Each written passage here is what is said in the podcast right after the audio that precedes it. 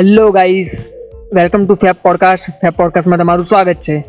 આજની વિડીયોમાં આપણે જાણીશું કે જે કરો તે બેસ્ટ કરો અને બેસ્ટ કેમ કરવું જોઈએ. સૌથી પહેલાં તમે અમારી ચેનલ સબસ્ક્રાઈબ નથી કરી, તો સબસ્ક્રાઈબ કરી લો. જેથી આવનારી વીડિયો તમે દેખી શકો, જાણી શકો અને કંઈક નવું શીખી શકો. લેટ સ્ટાર્ટ ધી વીડિયો આજે હું તમને એક એક્ઝામ્પલ આપીને સમજાવીશ. કે જો હું તમને પૂછું કે તમારે એપલનો ફોન જોઈએ છે કે નોકિયાનો તો તમે એપલ ચૂઝ કરશો. એન્ડ મર્સિડીઝ જોઈએ છે કે બીએમડબલ્યુ તો તમે મર્સિડીઝ સિલેક્ટ કરશો કેમ કે આપણને બધાને બધું જ બેસ્ટ જોઈએ છે.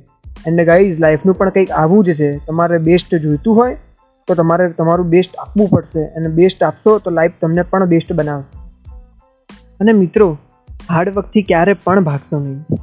કેમ કે હાર્ડવર્ક જ એક ઓપ્શન છે તમારા સક્સેસનું સફળતા સખત મહેનતથી જ મળે છે. વિચાર કરવાથી નહીં. એન્ડ પરિશ્રમ એ જ જીવનની સફળતાનું રહસ્ય છે. ખાલી હાર્ડ વર્ક નહીં, પણ ક્યારેક સ્માર્ટ વર્ક પણ કરવું જોઈએ.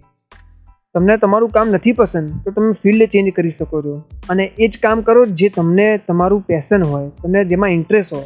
કેમ કે જ્યારે વર્ક અને પેશન ભેગું થાય છે ને, ત્યારે તમે ખાલી કામ નથી કરતા, તમે તમારું પેશન અને જોશથી કામ કરો છો. તમે એક સ્ટુડન્ટ છો, એક બિઝનેસમેન છો, કંઈ પણ છો, બસ તમારું પેશન હોય એ જ કરજો. તો જ તમે એમાં તમારું બેસ્ટ આપી શકશો એન્ડ સક્સેસ સો ટકા મળશે.